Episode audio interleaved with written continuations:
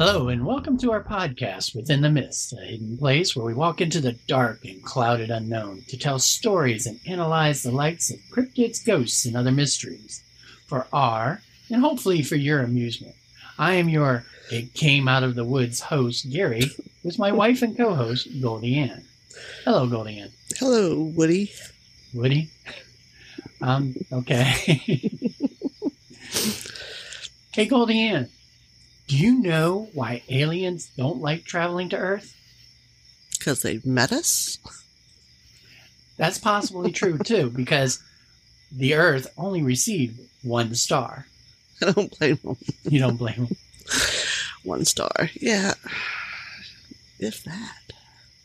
Despite the numerous number of people who have seen UFOs, this one's going to be a little bit of a different type of story. Ooh, it's a UFO story. Well, that's one theory behind it. Oh, In fact, today's episode contains stories about a creature that terrifies a group of children and a toxic substance that made them sick. Some members of the audience might find this a bit unsettling, so be forewarned. We are storytellers who have gathered information on some of our favorite mysteries to bring to you. We don't attempt to scare our listeners on purpose. Well, maybe just a little. Listener discretion is always advised. Part one gelatinous cube. Is that what it is? Uh, no, this Ah. isn't quite a D&D subject. Okay. But now let's take a walk within the mist. West Virginia has a long history with the supernatural. This has included everything from cryptids like the Mothman to the Greenbrier Ghost. None, though, can match the utter strangeness that occurred in 1952 to the center of West Virginia's Braxton County, in the quintessentially quiet American town known as Flatwoods. Braxton County was formed in 1836 in the very center of West Virginia. The town of Flatwoods was a small and quiet part of that, with less than 300 residents since 1902. This would all change nearly 70 years ago when eyewitnesses swore that they had an incredibly close encounter with a colossal creature from out of this world. Wow. The town would be so affected by the events that happened to a single mother and a group of children that even the greeting sign to the town now reads, Welcome to Flatwoods, home of the Green Monster. Cool. Now, this creature would be known by many names the Green Monster or the Braxton County Monster, but it has one name that the entire world recognizes. Today, we discuss the Flatwoods Monster. Awesome. Now, have you ever heard of this one before? I have not. Okay. Other than listening to you. Well, good. At least someone's listening to me. I'll take all the help I can get. There you go. Well, I'm going to fill you in on all of the details. Okay. I'm ready. Chapter 1 Football Game Interruption. The legend of the Flatwoods Monster begins as the sun goes down on one of the last warm days at 7:20 p.m. on September 12, 1952. Dun, dun, dun. A group of boys were playing a football game at the Flatwoods grade school. There was 13 year old Edison May with his 12 year old brother Freddie. Also present was 10 year old neighbor Tommy Hyer and two unnamed boys. They were in the middle of their game when one of the boys noticed a massive reddish fireball streaking across the sky. It was moving very low in the sky and coming closer. It was obvious that it was about to come down to Earth. The boys watched the burning object and prepared for the crash over the ridge. The glowing ovoid object, however, completed a series of precise maneuvers instead of crashing. This includes stopping in midair before dropping directly downwards and making a controlled landing rather than a crash. The land that it came down on was a wooded ridge located on the Bailey Fisher farm. The object may have avoided to crash, but its landing was hard enough to rattle windows of nearby homes and cut off the radio waves in the area for about 45 minutes. Wow. Excited by the strange sightings, the boys all began to run up Depot Street, so named because of the railroad nearby, to discover what the red object had been. The home of Ed and Freddie was on the way, So the two boys stopped at the May home to inform their mother, nutrition Kathleen May, about the crash. I used to chase rainbows, but I never was able to chase a meteor. Well, this one was close enough, and they were pretty sure they knew where it came down from. But on the way, they decided to check with their mother. You know, Right. get permission. And Of so course. Yeah. Good boys, good boys. Now, despite watching the object make a controlled landing, Tommy, one of the boys, hoped that it might have been a meteor. He learned in school that meteors could be valuable finds, possibly even containing gold or other minerals. Kathleen, the mother, was skeptical at first, but when she came outside of her home and looked upwards at the woods, there she could see a slowly pulsing red light. She could not identify the object from the distance, but there would occasionally be a series of three flashes of light near the top of the ridge. The mother realized that they had to discover what had happened. She was not thinking about meteors, and the thought of it being a UFO had never crossed her mind at this point. She was concerned that it had been an aircraft and that the pilots might be injured and needing help. You're a good mom. Very much so. she was a single mother, so she was very diligent on taking care of her boys and pretty much the community around her. Right. But she also knew that she needed help from another adult. So she sent the boys to the nearby home of their cousin, 17 year old Eugene Lemon, who was a member of the National Guard. The boys quickly returned with Eugene and his dog, Ricky. Ricky. I love animals that have human names. Eugene was only armed with a flashlight, but he gathered the boys and the mother to start making their way up the hill along the trail, which was beginning to grow darker as the sun had now set. It kind of seemed weird. a red pulsing light out there, but I guess she was more worried that somebody was hurt. I don't know how I would feel about it. Well, what would you do if your children came to you and said that they saw a crashing red rock and they wanted to go check it out? Um, I'd tell them no. I'm a little controlling, though, of a parent. Way over controlling. but yeah, Well, in this case, they all decided to go take a look. Cool. Chapter 2 The Red Rock. The dog was racing back and forth with the group as they made their way to the base of the ridge.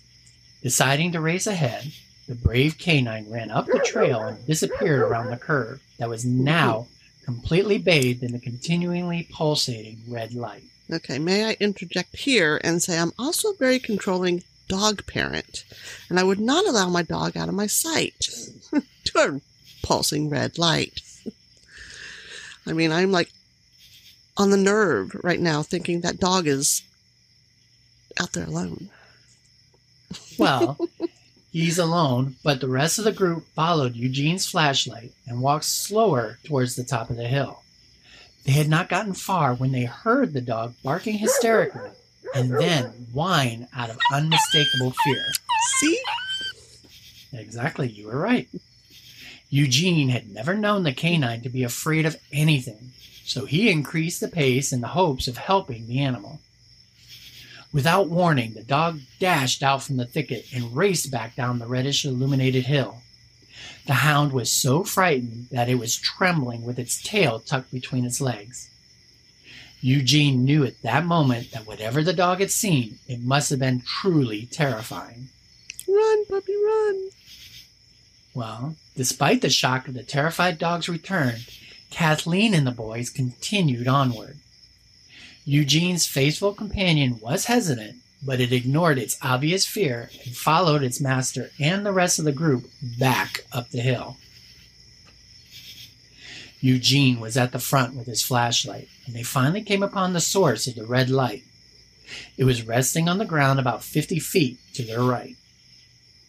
It would be described as a huge circular or ovoid object which resembled, quote, a faintly glowing mass of red coals. Hmm. It seemed to look more like a meteor in appearance, about the size of a house. Interesting. The object was no longer pulsating the red light anymore. It did not appear like any piece of technology or aircraft. Spurned on by the excitement of discovery, Eugene raced towards an old wooden gate. The others were more hesitant until Kathleen led them onwards to the gate which separated the group from the field where the object had come to rest. The band of children and the single mother was so distracted by the sight of the gigantic glowing rock that they failed to notice the low hanging smoky mist. It had begun to drift around their ankles. The fog would envelop the ground around the entire area in which the object rested. wow. Kathleen thought the night was foggy and that this was just a mist from the evening air. It was a common occurrence for the hills of West Virginia when the day's heat turn to the chilly night. She would discover later that this was something else. The fog had a metallic smell which burned her eyes and nose. Suddenly, the entire group became overwhelmed by the nauseating odor. While their attention was focused on the red orb pulsating in the field, none of them noticed a dark shape. It was watching them from the shadows of the oak trees. It had glowing eyes and was less than ten feet to their left. Wow. So, needless to say, I'm worried about the dog. Well, the dog had already seen it and had his experience and came running back. Yeah, but he's back in there now with the low lying metallic odor. And he's low lying because he's a dog. True, he is closest to the mist, Yeah. but it is affecting everyone. Yeah, well, let's get the dog out of there. Well, first, they're going to have to face Chapter 3 Oh, no. The Green Monster. No. It was the dog which was the first to notice the presence of this entity in the woods. It whipped around and began growling at the darkness. The entire group turned from the shocking find of the red rock to see the dog bare its teeth with the hair on its back bristled up. Everyone stared into the darkness to attempt to determine what was wrong. That's scary. Eugene noticed a pair of blue lights just beneath the branches of a great oak tree. However, it was too dark to determine the source. Very scary indeed. Hmm. Kathleen then told the National Guardsman to point his flashlight. Everyone was in total disbelief, and a complete silence fell over all of them, except for Kathleen, who gasped in terror. Suddenly, she and the boys were suddenly squirted with a viscous oil substance that sprayed from the massive creature. Gross. Within the flashlight, hovering near the base of the oak, was a gigantic 10 to 12 foot tall figure. It was mostly humanoid in shape, with a round metallic blood red face surrounded by a pointed hood. The hood resembled a slightly curved spade from a deck of playing cards. Okay. According to Kathleen's later account, she would describe the figure as having the lower portion resembling hanging drapes made from metal pleats. A pair of light blue beams were emanating from the thing's eyes, which seemed to change in color between orange and green. The metallic figure lit up from the inside with some sort of interior illumination. It reached out with small, claw like hands that extended in front of it. All in all, it was quite a terrifying sight. Hmm. Freddy would later clarify the description of the metal pleats of the skirt by describing them as actually tubes running vertically. They were metal pipes as thick as his arms, and the eyes were portals rather than biological in nature. Hmm. It is theorized that the metal pipes might have been the propulsion unit that enabled the entity to hover, or perhaps it was part of a concealed alien's life support system. It is also possible that the entity was empty of life, but was a robotic sentinel from the glowing rock like spaceship. What the hell is it? so many different answers. The choices are endless. The children, led by Eugene and Kathleen, were only 10 feet away from the giant as it floated atop the mist from the shadows of the trees. They were trapped between the creature and the glowing red orb. Without warning, the metallic contraption suddenly lunged forward towards the terrified adventurers. The sudden movement caused a shrill hydraulic hiss. and the sickening, acrid odor returned once more. It is possible that the fog was a defense mechanism, similar to the reaction of a skunk defending itself. It worked for me. and me. It may have assumed that the children to be hostile aliens. Well, It is also possible that these were the, only the exhaust fumes that enabled it to float. Eugene, who was in the lead, screamed out in shock as it moved towards him. He dropped his flashlight and collapsed backwards, placing them all in darkness. As the creature disappeared in the night, without the flashlight, the group turned back down the pathway in a blind panic and ran back down the hill. damn straight. One of the eyewitnesses, Tommy, told that he had to crawl under the fence to get away, but that the terrified mother, Kathleen, climbed the six foot high fence without even opening it. the band finally reached the bottom of the hill and looked back up to make sure that they were not being followed. It was then that most of the group became violently ill and began vomiting. Kathleen knew that it was more than just fear and that the rush of adrenaline that was causing them to feel sick. She was afraid that the children had been exposed to something toxic. Ugh.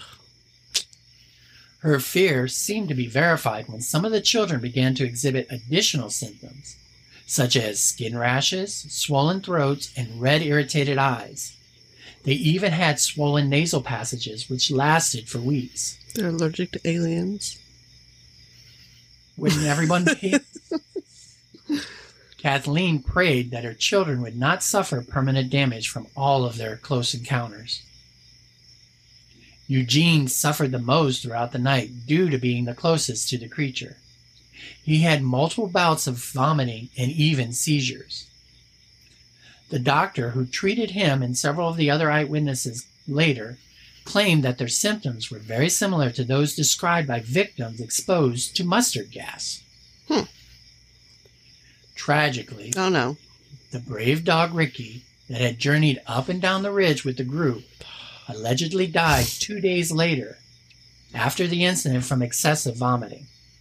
Remember that while he was at the site of the encounter, he was also at ground level for the noxious mist. Yes. So, like you said, he Oh had the most contact and was the most exposed. Okay, I'm leaving now. You can finish your story. I know it's one of those situations. We don't care what happens in the movie so long as the dog doesn't die. That's right. And this story, unfortunately, Ricky did pass away. Ah, poor puppy. Kathleen wasted no time calling the local sheriff, Robert Carr, but he already had his hands full. Uh oh. Sounds like there's more to come. Well, there's always going to be more to come. Yeah, yeah, but what do you have his hands full with? Chapter four. Chapter 4 They Are Not Alone. Dun, dun, dun. It took the sheriff a long time to arrive to the home of the May residents. He was already investigating what had been reported as another potential plane crash, some 11 miles away from Flatwoods at Elk River. Nothing was found at the scene. There was no crash, but there was many eyewitnesses. Hmm. Could another UFO have landed in West Virginia on the exact same night, only 11 miles away? Um, or maybe they just aren't very good at their distance. They saw the same one. Or is it different? Different time? Well, Robert Carr was already out investigating this UFO while the May family was investigating their own. Hmm. So it would have been two at the same time. Interesting. Robert Carr contacted the local newspaper publisher, A. Lee Stewart, who had been working on stories of a flap of UFO sightings in the area. Hmm. There would be a number of UFOs reported around the time in the area of this incident. For example, a resident of nearby Birch River reportedly spied a bright orange ball circling for 15 minutes over the zone where the creature that the May family had seen. Dang. I wonder why the May family didn't see it. well, the kids saw it. I thought they just saw the meteor coming down. Well, they saw the tail end of its crashing, I guess. They were Yeah. busy playing football, as boys True. would. True. Now, after orbiting the landing site, the orb that he saw abruptly shot off towards the airport at Sutton West, where an object was also reported by eyewitnesses in that location. Uh oh. When the sheriff finally did arrive, it seemed as though the entire neighborhood was there. Flatwoods was buzzing with rumors. In an attempt to get to the bottom of the situation, Sheriff Carr was eager to get to the scene of the encounter. However, Eugene refused to go back up to the ridge, and it required some convincing to get him to ignore his fear and his illness long enough to escort the sheriff and the reporter up the hill to the scene of the red orb. When the three men finally did reach the top of the hill, they all noted an odor of sickening burnt metal. It would be described as the scent of a burnt out vacuum tube Oh, in an old. TV set. Oh, that's horrible smell. Right. This is usually compared to a burnt ozone smell. It was lingering in the air when Stewart discovered a long pair of strange tracks. Uh-oh. There was also faint amounts of the oily black liquid on the trees and grass. Hmm. The metallic 10 foot tall creature was absent, as was the molten red orb. 10 foot tall. Oh, man. Okay. I was totally picturing that different. Dang, that's big. Yes, it is. I was thinking short little stocky thing. No, he was huge. Yeah, like Dover Demon or something. Jeez. No, on the opposite end of the spectrum, this one's 10 to 12 feet tall. In fact, another sighting of this creature, similar in description to the Flatwoods monster, was reported by a Mrs. Audra Harper not long before this infamous sighting on Fisher's Farm. Harper claimed to have seen the monster while walking through the woods near her home outside of the town of Heaters, West Virginia. Hmm. Heaters is only about five miles north of Flatwoods. She and her friend were walking to a nearby store, and the road leading out of their property was impossible for a vehicle to travel along. The road was so rutted that they were taking a shortcut through the forest instead of walking the road, which would have increased their trip significantly. Yeah, I'm, I've seen that. The drive on gutted them. roads. Yeah, well, driveways mostly in like Louisiana. You pull up to the road, you can't get by it, so you have to go around it. Then you just make another right, and it's, it's a never-ending cycle. Well, for these two girls, they decided to walk it instead of uh, traveling by car. About a half mile into their trip, they noticed a ball of fire on one of the hills that they were passing. Harper dismissed it, assuming that one of her neighbors was out fox chasing and that it was a flashlight she saw. When she glanced back, she saw something unbelievable. The fire had vanished, and in its place stood the tall, dark silhouette of a man shaped figure. Terrified, Harper and her friend ran, escaping amongst the rocks and boulders strewn about the hillside. They would never travel by that route again, but they were convinced that the shadowy figure they saw was the same one as the one reported in Flatwoods, He was a busy little guy, or big guy. or multiples of the guys. Ooh, yeah. Stewart and other reporters quickly captured the public's attention. It also attracted the attention of author and paranormal investigator John Keel, who was early in his career. From his investigations, he reported that a young couple also had their own terrifying encounter with a similar creature, just 20 miles southwest of Flatwoods on the next morning of September 13, 1952. Mm. The man and woman had been traveling between Ohio and New York through a wooded area when their car engine died. The husband got out in order to check the engine. As he attempted to determine the cause of the malfunction, he noticed a weird light pouring through the trees at the side of the road. Walking from the car, he made his way through the thicket, overcome by curiosity. He wanted to discover the source of the strange lights. The closer he got, the more he felt a gentle electrical energy rippling through his body. This was accompanied by a sickening sulfurous stench that overwhelmed him. He staggered back to the car, collapsing behind the wheel. His concerned wife shrieked when she spied that something had followed him out of the woods Ooh. and was headed towards their vehicle.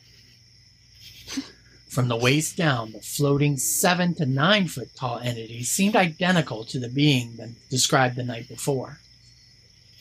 The creature seemed to be floating in a bucket like apparatus, with the same described tubes similar to those of Freddy's description. Now, the remainder of the description varied from the original creature in that in this encounter, the top half of the monster was not wearing a rounded helmet and a spade like collar. Instead, it was exposed to reveal a humanoid torso with the head of a distinctly reptilian features. Hmm. It also had a pair of arms that tapered down into two claw like appendages. This could have been the creature inside the metallic thing seen the night before. So now we have an idea of what might be within the metallic creature. That's crazy. The terrified couple were unable to do anything as their car would not start. From within their car, they were only able to watch in horror as the reptilian thing floated around them. It stared at them with an icy gaze and reached out, placing two of its fingers on the hood. The paint began to bubble and blister from the heat of its scaly touch. Luckily, the being decided against any further assault. It turned around to disappear back into the woods. A pulsating sphere of light arose from its direction a few moments later. It was then that their car engine restarted and the couple were able to continue on with their journey. Okay, could you imagine being trapped with nowhere to go and something like that happening? Even worse, the husband was pretty much incapacitated as he was coughing and gagging from the fumes. Yeah. So he couldn't do anything. She's trying to protect him and herself as a creature is melting the paint off their car. Crazy. So now you have three different incidences that are similar and in the same area as the Flatwoods monster. Right. But we need to look upwards. Uh-oh. Chapter 5 From the Cosmos. it was during 1947 that the term for flying saucers was created. Since that time, people reported seeing their lights in the night sky, and Hollywood was also very quick to pick up on the interest with science fiction and aliens as a frequent topic of movie features. Of course.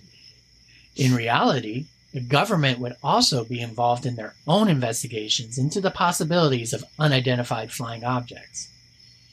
Project Blue Book from the Air Force was in its early stages by the 1950s and were involved in the incident of Flatwoods. Ah.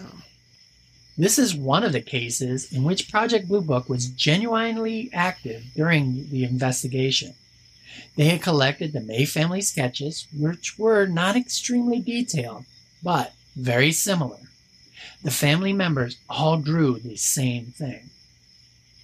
Their investigators, who went there after the sighting, stated that there was an unusual smell or odor in the area. It was also said that the trees in the area were singed at the top. There were also investigators who said that the branches were broken. Kathleen later confirmed that she was confronted by two men not long after the event. They first identified themselves as reporters and then admitted that they were with the U.S. Air Force and that they had been dispatched to interview her about her encounter. Wow. Seems like it would have been the other way around. In what way? Uh, That reporters saying they were U.S. Air Force. True. In this way, the Yeah. um, government agents were trying to lie, but then just came Mhm. clean about it. It would be these two plainclothes government investigators who would recreate the theory of a genuine astronomical phenomenon in a throwaway line in one of Stewart's newspaper articles. Uh-oh. To them, the witnesses only saw an owl. An owl. The creature being an owl was supposed to be just a joke that Stewart, the newspaperman, threw on at the end of his article. He said that people looked genuinely terrified, but maybe they only saw an owl. Wow. It was supposed to be humor. Hmm. The government agents, who are known for their lack of humor, did not take this as sarcasm. They claimed that the event was nothing more than confused observers spying a meteor, chasing it up a hill, and then being frightened by an owl in a tree. Wow. More so, the eyewitnesses would then suffer from mass hysteria, making the group physically ill. I tell you, I think I would be scared to death of a 10 foot owl. That's, they're already mean animals. 10 foot? God. I don't think that the government agents were trying to say it was a 10 foot owl. Wow, that's what they said. Wow. this dismissal does ignore the pulsing red light seen atop the hill by multiple eyewitnesses, as well as the vibrations that went through the area after the object landed. It also neglects the fact that many observers also claim to have seen the UFOs in other regions close by. So, not everyone could have seen the same meteor in Correct. different locations. Right. Also, to your point, owls are decent sized, but they are not as big as the description of the Flatwoods monster. Nor do they have anything close to the features that they saw in the Flatwoods monster. Right. So, what do you think of those stories? Well, you know, as we're going along, I mean, it's you know, ridiculous. I mean, the government is being ridiculous. Well, at the time, there was a lot of fears. This was the beginning of the Cold War, communism's everywhere. Oh dear. So, everything was a government plot or foreign national conspiracy. Cover up. Yeah. Pretty much. That was the mood of the time. Well, I mean, it's still the mood the time when you mention UFOs and government. They're becoming more open. We'll see how it goes. Yeah. But for the town of Flatwoods, Flatwood hosts an annual Flatwoods Monster Fest during August of each year. It had to been canceled in 2021 due to COVID, stupid COVID, but I'm not currently aware of its status for 2022. Hopefully it continues and they everything does come back to normal. Yeah. The festival normally hosts a carnival with games, parade, music, and food, and drawings and represents that sounds fun. drawings and representatives of Flatwoods Green Monster are everywhere to be seen. That's awesome. Yeah, it would be definitely fun to do. First Mothman, though. Well, that's in September, so you can do this in August and then go to Yeah, the Mothman in September. There we go. We're gonna have to work in between. The Flatwoods Monster does lend itself to also being very unique and quite a symbol for various video games. You can- What? yeah. You can find the Flatwoods Monster in the video game Fallout 76. Huh.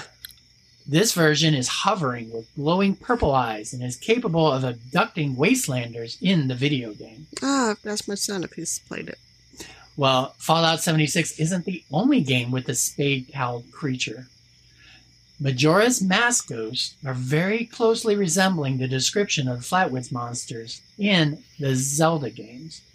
Really? Oh, In these Okay. games, they abduct cows and are generally part of this video game series. right. For movies, there aren't any horror movies or sci-fi pictures that use the Flatwoods monster as its main villain or creature. Okay. There are two documentaries, though, that cover the entity in great detail. Flatwoods Monster, A Legacy of Fear, unlocks the decades old mystery that included a government ordered military exam and a purported alien crash with multiple UFOs seen by the residents of Braxton County. This was a creation of the Small Town Monsters production. Cool. Another documentary is called The Flatwoods Monster Case. It also evaluates the unusual happenings, the UFO cases, and the work of Ivan Sanderson, who is famous for his work on the paranormal and UFOs. It also has his own uh, taped recording interview, so you get the words directly out of hearing from the Main dude himself. exactly. Awesome. Sorry, I just finished your sandwich. I appreciate it. okay, so putting all of this together with the Flatwoods Monster, what are some of your final opinions? I think it, it's cool. I reckon some more investigations because I'd never heard of it before. Yeah, I'm not really much on the UFO aliens as much as I am the other cryptids and ghosts, of course. But I, I could get in on this. Well, the only negative part that I have to it is that it hasn't been seen since the 1950s, or at least there aren't any stories or reports that I came across. Yeah. So if these were aliens, I guess their trip during the 1950s wasn't a success, so they never came back. Well, they definitely don't need to come back nowadays. They would be very disappointed. Yes. Well, we hope that you haven't been. And being sure not to breathe the toxic fog tonight, I suppose this is a good time to make our way back out of the mist and bring this episode to a close. Special thanks to David Fesliyan and Fesliyan Studios for the introduction music. We would like to ask you to please leave us a review on the podcast provider you are listening to this on to help promote the show. We are on all social medias and would love to hear your stories and opinions about encounters with aliens of your own. You can reach us on our Facebook page within the Mist Podcast. We are also on Instagram and Twitter. Plus, we have an email so that you can write us directly at within the Mist Podcast at gmail.com. This is for any of you who would like to share. We love stories and we want to hear about your own personal experiences. For those of you who may need a daily dose of cryptids, ghosts, and aliens, we have a TikTok channel which gives a few minute clips about a story involving some of your favorites and some unknown creatures and spirits. We hope you enjoyed our stories about the Flatwoods Monster, and we'll come again for another episode. But until then, look to the skies and have a great evening. Bye, everyone. Goodbye. See you next time.